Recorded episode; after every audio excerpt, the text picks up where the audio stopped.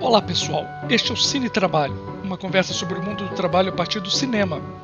Este podcast é realizado pelo Trab 21, grupo de pesquisa vinculado ao programa de pós-graduação em Direito da Universidade Federal do Rio de Janeiro.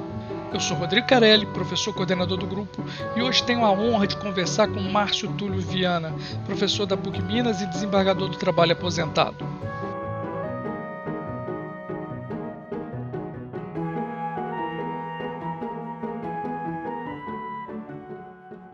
Papo vai rolar tendo como pano de fundo o filme A Grande Sedução, uma produção canadense do ano de 2003, com direção de Jean-François Pouillot. O filme mostra uma pequena vila de pescadores do Canadá cuja atividade pesqueira se esgotou. Os trabalhadores agora vivem do seguro-desemprego que o governo fornece todo mês. Acreditando que isso seja uma vergonha, os moradores se engajam a trazer uma fábrica de plástico para o local.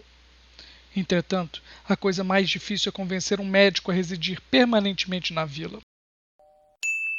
Atenção, a ideia é trazer muitos spoilers.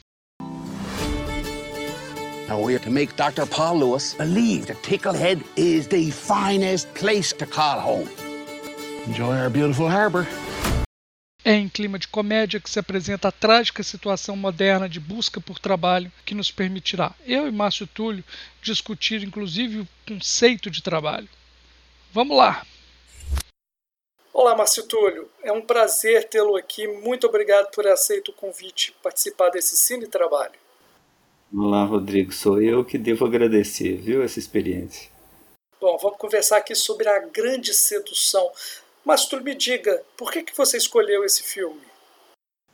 É, talvez eu tenha sido seduzido né, pelo, pelo nome, é, mas é, eu diria que, que é um filme, entre muitos outros, que nos faz pensar, nos ajuda a pensar. Né?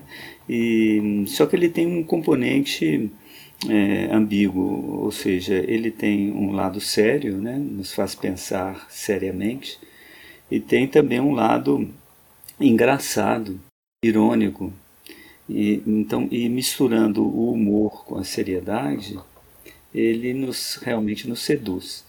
É isso mesmo, né? porque é, ele traz a questão do trabalho em várias frentes, em várias perspectivas, né? e que nos faz, nos possibilita né, a gente é, pensar a questão do trabalho mais além é uma questão mais além do, do que o direito do trabalho, né, mais além do que o, o, trabalho na forma como nós é, o vemos como um, um simples provedor.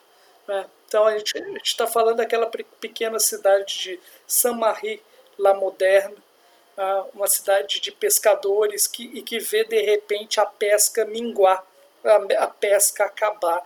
O que a gente pode pensar, fazer nos pensar, inclusive, em questões é, ecológicas né, do mundo que nós estamos construindo. Né? O que, que, que você quer começar a conversar, Mastúdio? Você que manda aqui. Podia é, lembrar que o próprio título já nos indica é, algo, é, embora não tenha sido feito com esse propósito. Ele fala em sedução, né, e a gente sabe que, que hoje é uma das formas mais eficazes de, de domínio, é, inclusive no ambiente de trabalho, é a sedução. Né? A empresa tenta seduzir né, de várias formas o trabalhador. Mas tirando isso de lado, isso é só um detalhezinho, eu, eu começaria com, com a etimologia da palavra trabalho. A gente sabe, pesquisando qualquer livro de direito do trabalho, a gente aprende que trabalho vem de tripalium, né, que era um instrumento de tortura, nome que se dava a um instrumento de tortura nos tempos romanos.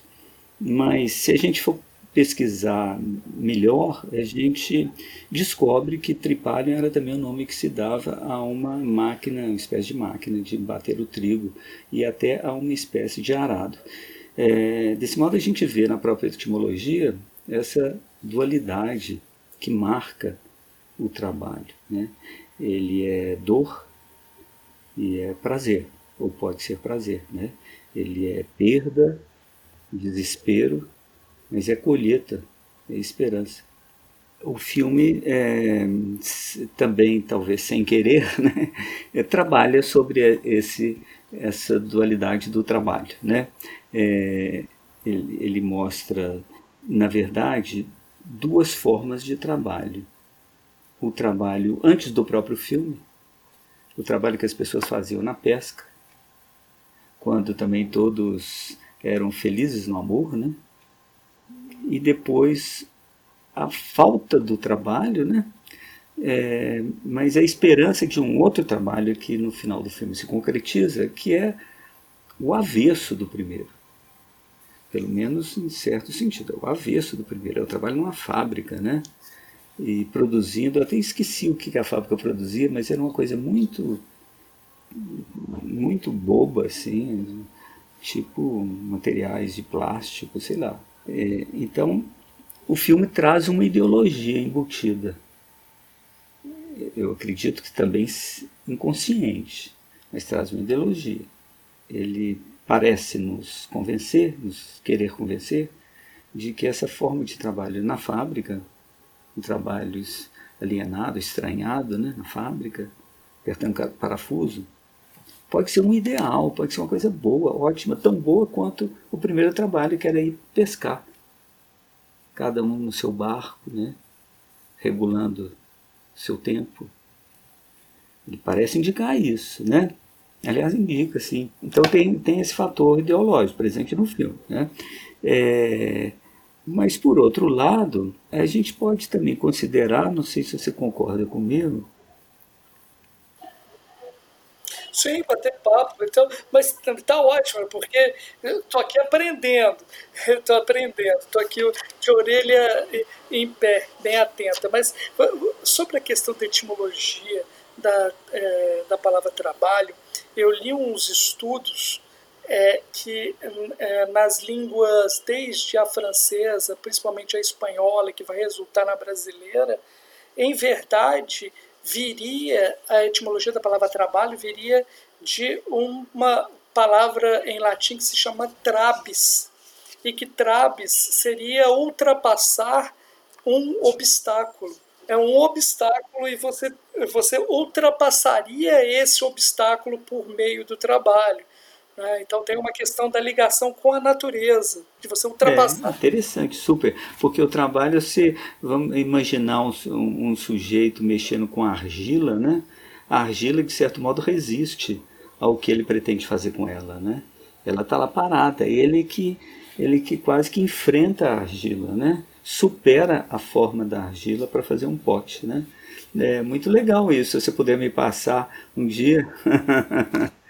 eu te passo, eu te passo as referências. E as referências estão dizendo isso daí, que o trabalho é essa, é você ultrapassar esses obstáculos que a natureza coloca. O próprio objeto, né, que você manipula, te traz, né? Isso, é, você trouxe a questão da argila, que é isso mesmo, você empurra a argila, empurra de volta, né, e vai formando ali o trabalho. E realmente, quando você vem me falando, eu fiquei pensando que realmente esse, é, o prazer que se tem realizando, ultrapassando um obstáculo, ele pode identificar essa parte que não é a parte do labor. Né? O labor, sim, vem de uma questão do esforço, as dores do parto, nos remete às dores do parto, né, trabalho de parto, que aí vem da parte do labor. Então, realmente essa essa dualidade que está no trabalho e que vai tá, o filme vai representar muito bem isso, né? O, o começo do filme é realmente é, as pessoas trabalhando de forma autônoma, é, atravessando o mar, olha o obstáculo gigantesco para pescar e a partir daí conseguir a própria sobrevivência. Quando chega ao fim do dia, a dignidade né, é, por aquilo vai fazer com que as pessoas possam atingir a felicidade e vão então até fazer sexo, né? E todas as casas estão fazendo sexo e todos felizes. Verdade, verdade. Eu, eu, eu li num, um filósofo francês, que foi o Michel Serre, é, dizendo que o trabalho é a luta contra o barulho. É muito interessante essa, essa frase. Luta contra o barulho. Barulho no sentido de caos, de confusão. De, de, então o, o, o trabalho põe ordem nas coisas. E ele dá um exemplo. Túlio, nós estamos falando aqui com o barulho da minha filha de sete meses ao fundo, que estava chorando aqui do lado. E nós estamos aqui trabalhando, ultrapassando o barulho aqui. pois é, exatamente. Eu nem preciso te dar outro exemplo. É, é. Ele fala que sem o trabalho as raposas invadiriam os galinheiros, os navios se enterrariam nos portos, né? porque os portos já cheios de, de detrito, de tudo mais, sem o trabalho. Né? Mas é, o que eu queria também é, observar é que a gente costuma distinguir o trabalho rotineiro, massacrante, na linha de montagem, né? do trabalho prazeroso, né? idealizado. Mas é, é, a gente pode encontrar, aliás, normalmente encontra, mesmo no trabalho extremamente alienado ou estranhado, né? momentos de, do outro trabalho. Então, você pode observar isso no, no pequeno orgulho que o operário tem ao dizer que trabalha fichado. Nas conversas, esses pequenos momentos de conversa de um empregado com o outro, ou seja na hora da, da comida, seja trabalhando mesmo, né? nas pequenas invenções que ele ainda consegue fazer, não obstante o, esforço taylorista, né? fordista, então, não é pura dor, nunca é pura dor. Dificilmente é pura dor. Como também dificilmente é puro prazer, porque tanto num caso como no outro há um elemento do compromisso, diferentemente do que acontece no lazer. Se eu pego um violão e vou tocar uma canção ao luar, porque eu gosto de fazer isso, eu exerço uma atividade diferente do músico que pega o mesmo violão e vai tocar numa boate, por mais prazer que ele tenha de ir à boate tocar violão. Talvez a diferença seja essa, né? É a dor do compromisso, né? A dor da, da disciplina que ele é obrigado a adotar, a seguir. Esta dor está presente em qualquer trabalho, qualquer trabalho. O que varia são os graus desta dor, né? Dor no sentido de de obrigação, de compromisso. Uma, uma, outra coisa que eu achei legal também a gente ver que mesmo esse trabalho é, na fábrica, procurado por todos eles, ele dá identidade às pessoas. Né? É diferente de receber um seguro-desemprego. É isso que eu queria falar contigo. Como era sofrido, eles falam do seguro-desemprego, em determinado momento ele fala assim, essa é uma vergonha que dura um mês o ato de ir lá receber, eles recebem na mão da moça lá, que abre a portinha para dar o cheque do seguro-desemprego, e eles falam, é essa vergonha que dura um mês. É uma vergonha que dura um mês até o mês seguinte que ele vai de novo pegar aquele seguro-desemprego. É, e mesmo aí você acha um traço ideológico, né? Porque nós aprendemos a achar vergonhoso não trabalhar. Pois é tem isso também. Então, por mais que o trabalho seja legal para a gente, ele está carregado disso também. Né? Eu costumo é, mostrar para os meus alunos uma foto que, que é de, um, de um lugar que talvez se conheça, uma mina de sal famosa perto de Bogotá. Todo mundo vai ver a mina de sal. E essa mina tem até uma história muito curiosa. Né? Se der tempo, eu conto depois. Mas é, na frente da mina há uma estátua enorme de um mineiro. A estátua é, deve ser do tamanho do Cristo Redentor, muito grande, bonita a estátua. O mineiro meio curvado, com a picareta. A gente acha até na internet. Vendo essa estátua, a gente percebe duas coisas. De um lado, a glorificação do trabalhador. Né? Fizeram uma estátua enorme, celebrando o trabalho, mesmo aquele trabalho suado, sofrido. Mas, por outro lado, a depreciação do trabalhador, né? porque ele está lá suando, cansado, quase nu ou nu mesmo. Então, é, o sistema capitalista, ao mesmo tempo em que explora o trabalho humano, procura valorizá-lo, né? a tal ponto que, por pior que ele seja, ele é marca do reconhecimento social. Né? O cara então tem, tem vergonha de dizer que não trabalha, vergonha de dizer que, é, vergonha até às vezes de dizer que é aposentado. Eu estou aposentado, estou trabalhando, mas não, não, sei se é por isso não. Mas um amigo meu me disse que eu sou um falso aposentado. Ele está aposentado mesmo, completamente. Mas tem gente que tem até dificuldade de aposentar. Aliás, talvez eu tenha também, por causa disso, né? É, é muito interessante essa, essa questão da vergonha, que é um sistema, é, é algo que faz parte de todo um, que, como você disse, é ideológico, e que, mas que tem várias formas hum. de um, fazer uma mesma coisa, que é o chamado workfare, ou seja, uma obrigação, um sistema que causa em si uma obrigação das pessoas aceitarem qualquer trabalho que tem várias formas. Né? Nós vimos aqui no Brasil o sistema de criminalização da vadiagem, por exemplo. Né? Então, você tem várias formas que levam a isso. E essa construção dessa vergonha de receber o seguro-desemprego, que não é, no caso não é uma vergonha nem relativa, porque todo mundo ali, ou quase todo mundo, está recebendo o seguro-desemprego, né? mas mesmo a gente tirando essa parte, a gente pensa que, é, como eles tinham a referência da pesca, talvez eles estavam com a falta. E eu queria tocar em alguns aspectos contigo, então um deles é a relação ao próprio seguro-desemprego. Então a vergonha de receber o seguro-desemprego faz com que eles pretendam dar incentivos fiscais de graça para a fábrica ir até lá e a gente vê isso acontecendo no mundo inteiro. Então, nos dois casos, a gente vê o Estado uhum. pagando para as pessoas realizar, é, é, sobreviverem, num, quando elas não encontram trabalho, e no outro, o Estado pagando para que empresas ocupem esses trabalhadores em trabalho subordinado. Né? Então, tem o papel do Estado forte aí. Né?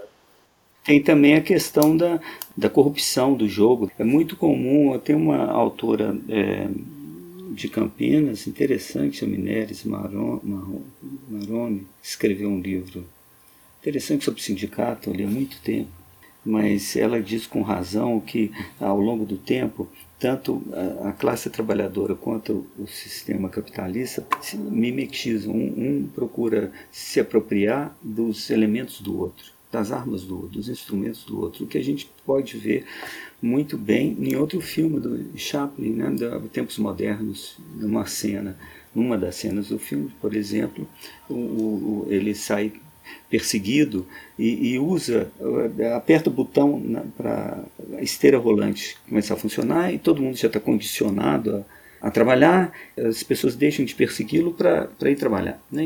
Então ele usa, ele usa nessa e em outras cenas elementos da própria fábrica para se defender dela. A mesma coisa faz o capital, quando, por exemplo, usa o primeiro de maio, que deveria ser uma data que, festejava, festejasse né? só as lutas operárias, usa o primeiro de maio para fazer apologia dela própria, né? do sistema e tal. Então, é, a gente vê os trabalhadores nesse filme usar um elemento hoje cada vez mais presente no circuito do capital, que é a corrupção, a fraude.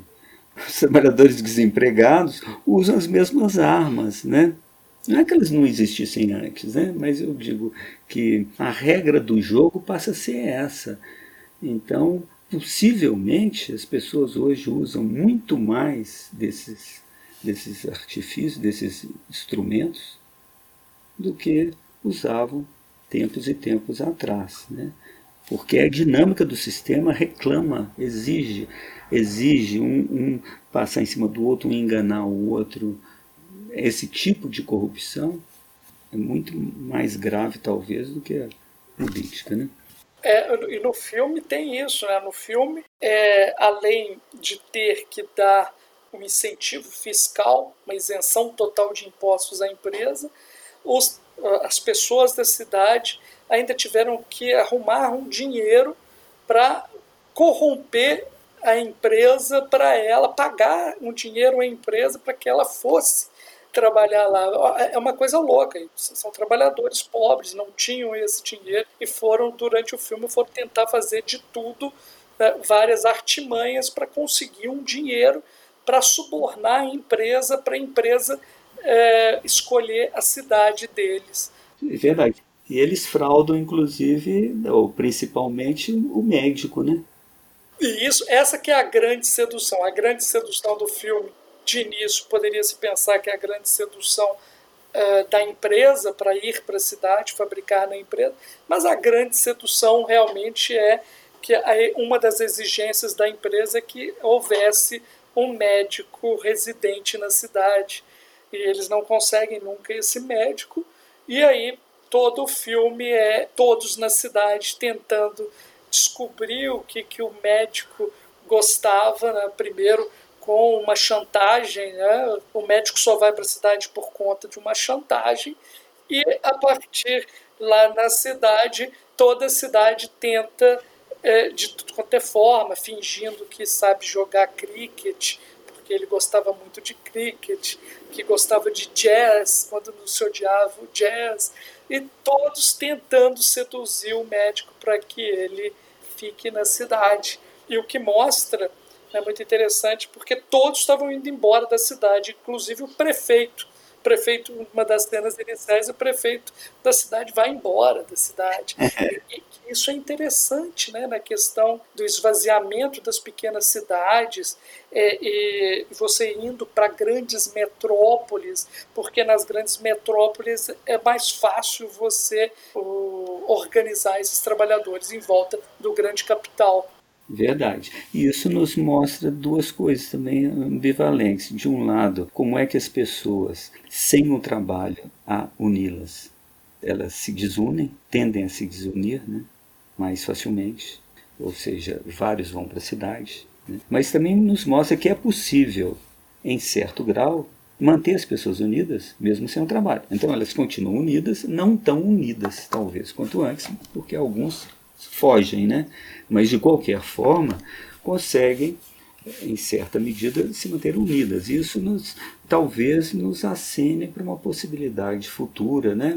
É, na medida em que o sindicato é, vivendo uma crise que pode ser até terminal, não sei, está com dificuldade crescente de unir as pessoas e a própria fábrica, através de várias, várias, várias estratégias, tem também feito isso, né? tem, tem potencializado a desunião das pessoas, as próprias pessoas são diferentes, né? então talvez é, seja o caso de trabalhar outras formas de união, né?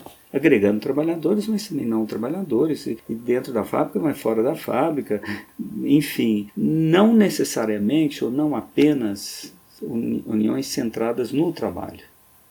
Há outras coisas que nos unem, né? Importantes, coisas importantes que nos unem, que podem ser aproveitadas né, de uma forma legal para transformar a sociedade. Eu tenho pensado muito nisso e eu, ah, eu concordo plenamente, mas eu até eu estou nas minhas últimas escritas mais soltas propondo a gente revisitar o próprio sentido do que é trabalho e o que não é trabalho. Né? Então, muita coisa foi delimitada como é trabalho, tem uma causa ideológica, muita coisa que foi retirada da zona do trabalho. Né? Então, como que tudo isso que a cidade faz para receber essa empresa não pode ser considerado como trabalho? Como que o trabalho realizado em casa, o trabalho do cuidado, não pode ser considerado como trabalho? Cuidar das pessoas, da família, isso é trabalho. O cuidado, hoje nós estamos eh, no meio de uma pandemia e torna-se central o cuidado com a própria saúde. Isso é trabalho, isso é tudo no sentido de ultrapassar os obstáculos. Tudo isso, eu me cuidando, eu em casa me cuidando, eu estou ao mesmo tempo cuidando da sociedade. É um trabalho que aproveita toda a sociedade, deve ser valorizado como tal. Eu acredito que nós podemos realmente voltar a nos unir em torno do trabalho, mas somente se a gente ampliar o sentido do que a gente dá ao trabalho. Uma outra, uma outra ideia, então, super interessante, super legal. o risco da ampliação é você acabar concluindo que então tudo é trabalho. Tudo, tudo, tudo. Até, até dormindo você está trabalhando, você está sonhando, você está de algum modo afetando. Mas não é trabalho, Márcio Túlio? Pois é.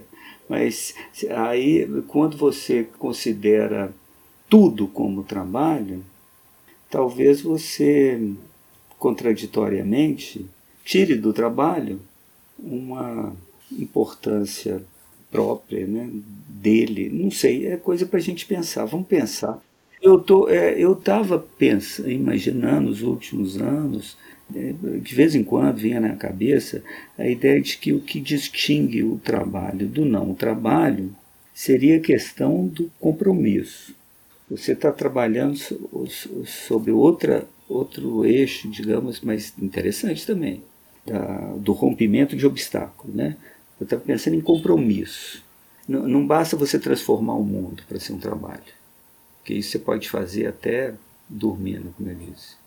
De algum modo se transforma, algum, alguma coisa sai da sua cabeça. É, seria diferente de tocar violão, como eu disse, ao luar e tocar violão na boate. Tocar violão ao luar não é trabalho, não seria trabalho, porque não seria compromisso.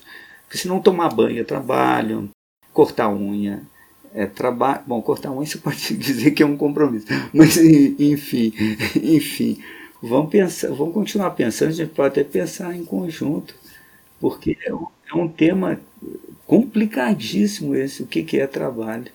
E nós militamos há não sei quantos anos com o direito do trabalho, sem saber o que é trabalho, você imagina. É isso mesmo. A gente não sabe, a gente está tateando, porque muita coisa nos é dada como pressuposto.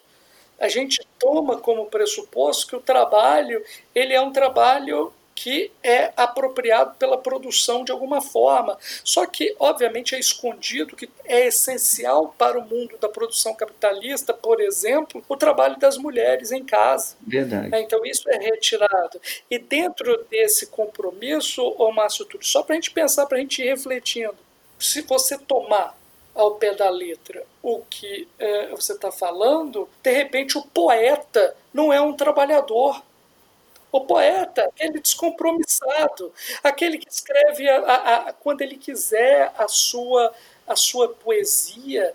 Olha o quanto que ele, com o seu trabalho, o trabalho de desvendar por meio do sensível o mundo, ele pode contribuir com a sociedade. Por que alijá-lo, alijar a importância da sua atividade no mundo?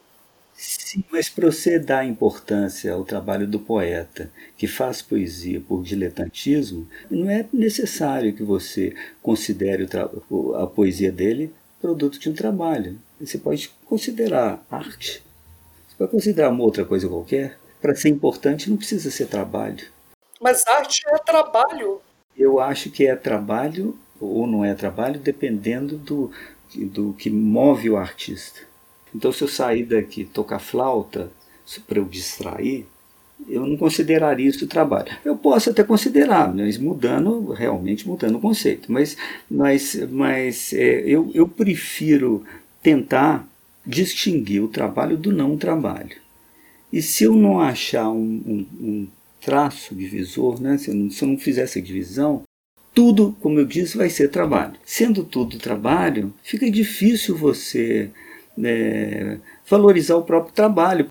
Mas, Márcio Túlio, você pode valorizar diferentemente diversas formas de trabalho. Você pode, a partir de determinadas características, você pode considerar as necessidades de cada característica.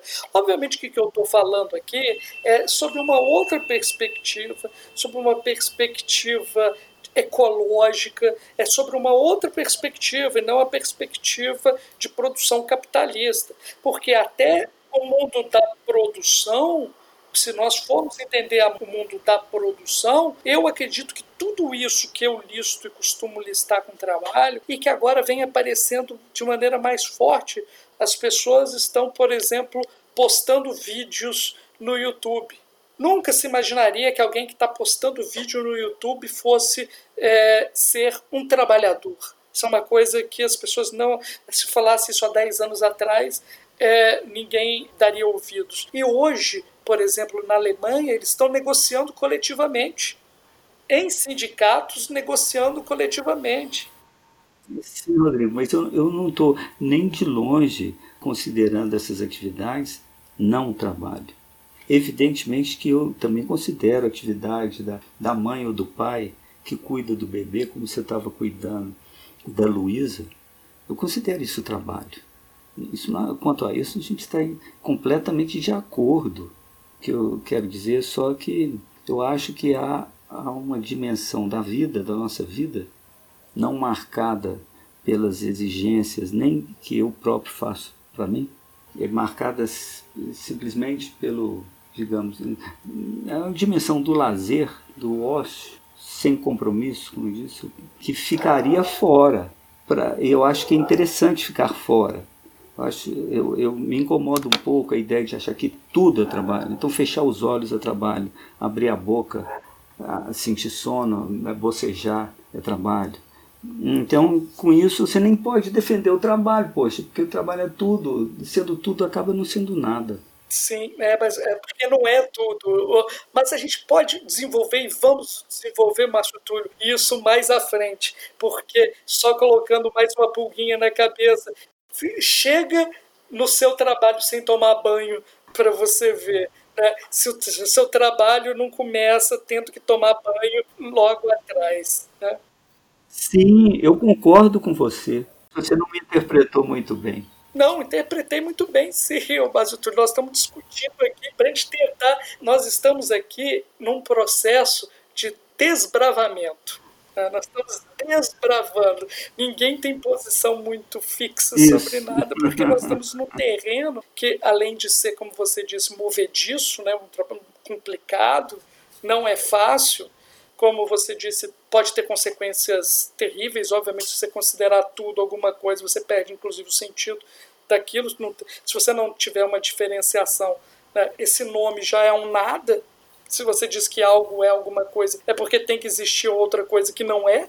Então, isso, obviamente, existem consequências isso, muito grandes. Isso, Mas eu queria voltar aqui na questão do filme. Uma questão que me, me, me chama muito a atenção é a questão do médico, aquele quando ele estava lá na grande cidade, ganhando dinheiro, estava lá no bem bom e se afundando na droga.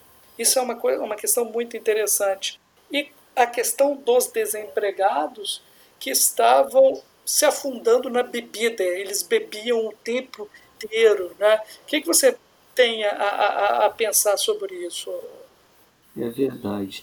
Um está se drogando por é, lhe faltar, talvez, né, é, alguma coisa mais que, que a, a simples prática cirúrgica né, que ele tinha lá, que era estética ou seja, ele tinha um trabalho bem remunerado, provavelmente, né? mas que não lhe dava prazer como médico, não se sentia médico. E os outros bebendo porque não tinham nem aquilo, né? Tinham só o seguro-desemprego e tinham a humilhação né? de não, não ter o trabalho. Mas, fundamentalmente, o, trabalho estaria, tanto num caso como no outro, presente. Né? Presente nos dois casos. Outro ponto interessante aqui do filme que que aí já nos remete ao final do filme, que seria é, uma questão do cansaço. É, a cena inicial e a cena final do filme, elas remetem a um dia inteiro de trabalho em que as pessoas chegam cansadas e após o dia todo de cansado, eles vão fazer sexo e a cidade inteira faz o sexo, né?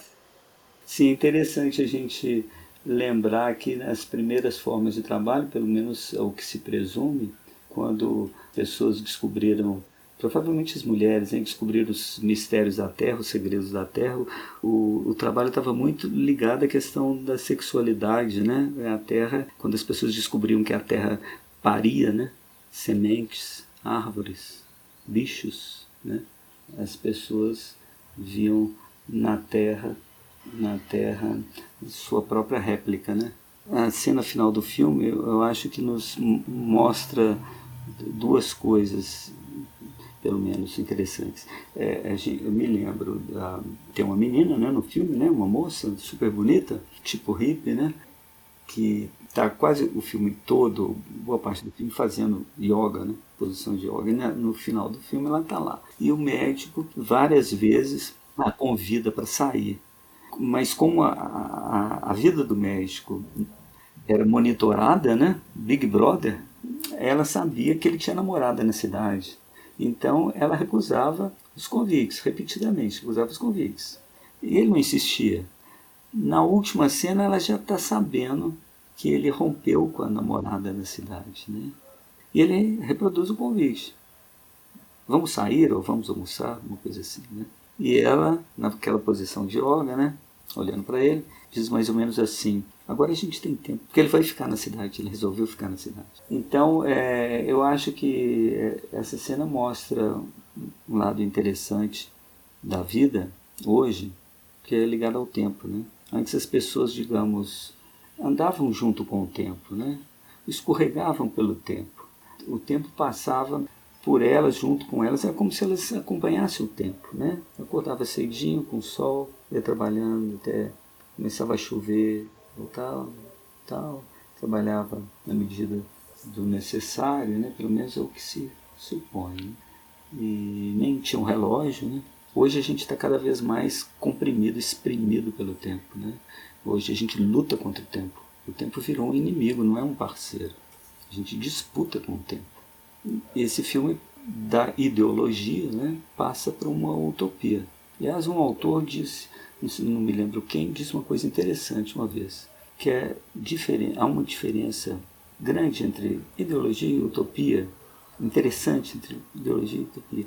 A ideologia pretende que as coisas continuem como estão. Ela é conservadora. Ela quer convencer as pessoas de que as coisas estão bem e devem continuar assim. A utopia é revolucionária. Então esse filme está carregado sim de ideologia, né? ao celebrar, digamos, o trabalho na fábrica. Mas ele carrega essa utopia, utopia de que é possível viver num sistema capitalista em desacordo com o tempo, né? independentemente do tempo. Seria a vida que aquele médico estava, iria levar naquela ilha. Ele estava indo pescar, claro que num momento de folga, mas estava indo pescar e ela também Falou com ele, ó, qualquer dia a gente se encontra, né? Qualquer dia a gente se encontra. É uma, uma super utopia, né? E a pescaria dele, é claro que não seria como a pescaria que os habitantes da ilha faziam antigamente, porque aquela primeira pescaria era uma pescaria para sobrevivência. Ela tinha um lado super legal, que eles tinham seus próprios barcos, né? regulavam boa parte do seu tempo, né? mas tinha o lado da obrigação. Né? Já do México, não. O que ele ia fazer? Se divertir. Uma coisa diferente, substancialmente diferente. Se divertir, né? Então, bom, se é para a gente terminar, eu termino recomendando é, fortemente para as pessoas que nos ouvem, né? Eu acredito que haja alguém mais que não seja a Luísa, né? nos ouvindo, é, recomendo que assistam esse filme, porque é um filme inteligente, irônico, divertido e sério ao mesmo tempo. Não, não estávamos acabando, mas é, você resolveu, então terminamos por aqui. Não, eu estou à sua disposição, estou né? à sua disposição. Eu queria só antes, o, o Márcio Túlio, falar só uma coisa, puxar isso que você, é, que você falou aí. Como as pessoas, essa mudança em relação ao tempo, mas também a mudança como até a própria forma, que aí a gente vai chegar, de repente, a mais um elemento que nos possa indicar a questão do que é trabalho ou não, nos afastando dos modos tradicionais de vida para um modelo único de vida. Então, por uma questão ecológica que não é explicada no uhum. filme, é, é, a pesca acabou, a pesca profissional ela termina ali não é explicada no filme, não é mesmo? Ou eu estou enganado? Não, que eu me lembre, não. É, não é explicada lá no filme.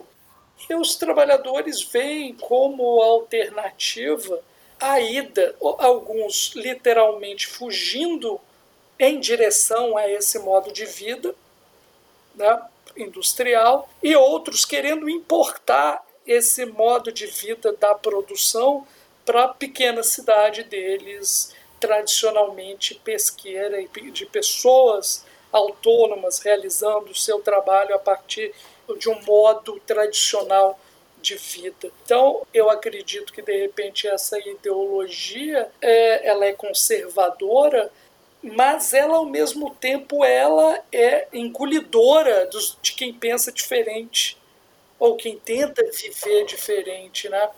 Então, os modos de vida tradicionais que englobam modos tradicionais de trabalho, elas no mundo inteiro vêm sendo substituídas por um modo de vida e um modo de produção que às vezes são completamente agressivos com esses outros modos de viver e trabalhar, não é? É, e você toca numa questão importante, porque nos faz pensar como é que que esses modos de trabalhar que nos são nos têm sido impostos ao longo dos séculos, né, os últimos séculos principalmente, tem mudado os, as nossas relações, nosso modo de ver, nosso, a vida, o mundo, né, nosso, as relações inclusive conosco, a relação de cada um de nós consigo mesmo. Como é que hoje a gente a gente vai, eu acredito que eu não sei se alguém já falou nisso, deve ter falado, não sei se eu estou plagiando, mas enfim, parece que o capitalismo tem transformado o seu contraponto, né, digamos, o trabalhador, em certo sentido é o oposto do capitalista, em certo sentido é um parceiro, não, mas em certo sentido é o oposto, né? transformar o trabalhador num, num, num capitalista, num, num, clone. Né? Então, com isso, elimina o outro, a figura, a, elimina a, a, diversidade, se elimina o outro. Então, as virtudes, os componentes característicos do, do sujeito capitalista são cada vez mais absorvidos por nós, né? pelos trabalhadores. Né? É, questão da concorrência, da, enfim, de tudo mais. Né?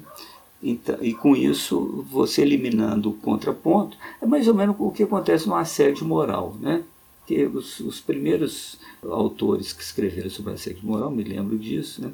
É, enfatizavam muito uma questão que depois passou a ser um pouco despercebida. É que no assédio moral a agressão não é direta. O assédio moral típico, ou bem feito, né, digamos, a agressão não é direta. Sendo direta, você pode reagir. No mínimo você fica você fica é, com raiva algum dia, sei lá, você localiza o agressor. Mas se ela é, é feita através de insinuações, risadinhas, boatos, não sei o quê, você é, não distingue direito quem te agrediu, não distingue a própria agressão, ou às vezes até acha que tudo aquilo é culpa sua. Né? Então, algo em, num plano maior parece que está sendo feito com, com, com os trabalhadores, com as pessoas em geral. Então, você reage como capitalista, você aprende, você introjeta os sentimentos, inclusive, do sujeito capitalista, os sentimentos, os valores, os sentimentos, o modo de tal, é, de tal modo que você, então, vira ele, nesse sentido, né? embora explorado por ele. Então, é um, é um, é o, digamos, é o produto final. Nesse sentido, seria produto final a história teria chegado ao fim, a história da, da absorção né, do sistema, das coisas pelo sistema, né, vai, vai engolindo, vai engolindo, engolindo, engolindo, chega no ponto culminante, no, na sua própria utopia, realiza a sua utopia, transforma o sujeito num clone dos, do seu adversário, seu rival, né? Você transformando, como é que ele vai, como é que ele vai se rebelar, rebelar contra ele mesmo? A gente está vivendo uma época terrível para muita gente, para a imensa maioria das pessoas, né? E ao mesmo tempo uma época é um laboratório, né? Para as pessoas pensarem, né? Para quem teve oportunidade, tem oportunidade, ficar às vezes pensando, estudando e tal, né? pesquisando e pensar, porque transformações fortíssimas né, que a gente está vivendo, né? muito maiores provavelmente do que a gente percebe, né? até. Com certeza. Só duas coisas aqui que me vieram na cabeça quando você falou aí. Eu me lembrei do filósofo Cícero, que diz, disse que, perguntado o que, que era pior, a violência ou a fraude, ele disse que com certeza era a fraude justamente pelo, porque, pelo que você falou, porque a violência ela é clara e você pode revidar. A fraude é subrepetícia, então você não consegue perceber. Ela é mole, digamos assim. É a reforma trabalhista, eu vivo falando isso. É a, a estratégia da reforma trabalhista, estratégia do legislador, é a fraude. Sim, sim. É, ele, ele sabe o que, que vai acontecer com aquela regrinha lá, solta uma regrinha que aparentemente é super legal, super correta, né, toda politicamente correta. Né? É, o Foucault dizia, é o ilegalismo. Eles fazem o ilegalismo. Ilegalismo. A outra coisa, porque não é a ilegalidade, o ilegalismo é conter dentro da norma legal vias de escape da lei. Oh, não conhecia essa, essa, essa, essa palavra, não. É do Foucault, é um conceito do, do Foucault. Então é o ilegalismo, é fraudulento. É. E agora, outra coisa que você, você falando aí, eu lembrei claramente essa época de pensar. Olha, observe, você estava me contando aqui que o período da pandemia lhe serviu para você poder fazer uma horta. É. Ou seja, você está lidando com a terra de uma outra forma, porque você não está tendo mais que viajar para dar aula, então isso está lhe possibilitando esse contato com a terra. Eu, ao contrário, eu disse: olha, esse meu contato maior que eu estou podendo ter atualmente é com minha filha bebê, um contato que eu não teria. Você ganhou de longe de mim. então, mas o, o, que eu quero dizer é, nós estamos, pelo menos nós que temos mais condições, né, Márcio Túlio, não acreditemos que isso está acontecendo com todo mundo, porque as, as pessoas de pior condição, elas estão trabalhando até mais né, em situações de risco, mas pelo menos quem pode está podendo se relacionar. Eu, eu dizia num texto que eu escrevi logo no começo da pandemia, que é uma época de possibilidades. Não quer dizer que algo vai acontecer, mas abre-se abre possibilidades por meio de um mundo que se abre e que se mostra de forma diferente. Podemos aproveitar e mudar nossa relação com as coisas? Pode. Pode ser que não aconteça e, e todo o movimento que nós estamos sendo engolidos continue? Também. Mas o, o mais interessante é que esse momento se abre. Verdade. E é um momento que a gente tem que abrir a discussão, as consequências ecológicas, as consequências humanas, as consequências para todos os seres vivos desse modo de vida que nós estamos construindo. Tem razão. É isso, Márcio Túlio. Foi um prazerzão ter você aqui no Cine Trabalho. Rodrigo, muito obrigado, viu, pela oportunidade. Foi ótimo, foi ótimo te rever. Eu gosto muito de você, te admiro muito enfim, somos é, lutadores da mesma luta também, né? Isso aí, Márcio Túlio, o professor de todos nós, que todos nós admiramos, né? É. Como, como eu disse um dia, o meu sonho é ser igual o Márcio Túlio. Nunca serei, mas essa é a utopia. E a utopia serve para a gente dar um passo para frente cada vez. Não diga não. Tá bom. Um abração, Márcio Túlio. O Cine Trabalho é uma produção do Trab 21, grupo de pesquisa vinculado ao programa de pós-graduação em Direito da UFRJ. No nosso blog www.trab21.blog você encontra notícias, artigos e outras produções feitas pelos nossos integrantes. Eu sou Rodrigo Carelli, professor e apresentador deste podcast. A montagem e produção executiva do programa é de Ingrid Figueiredo, integrante do grupo. Para não perder nenhum episódio, assine o nosso feed no seu tocador de podcast favorito. Até o próximo episódio, pessoal!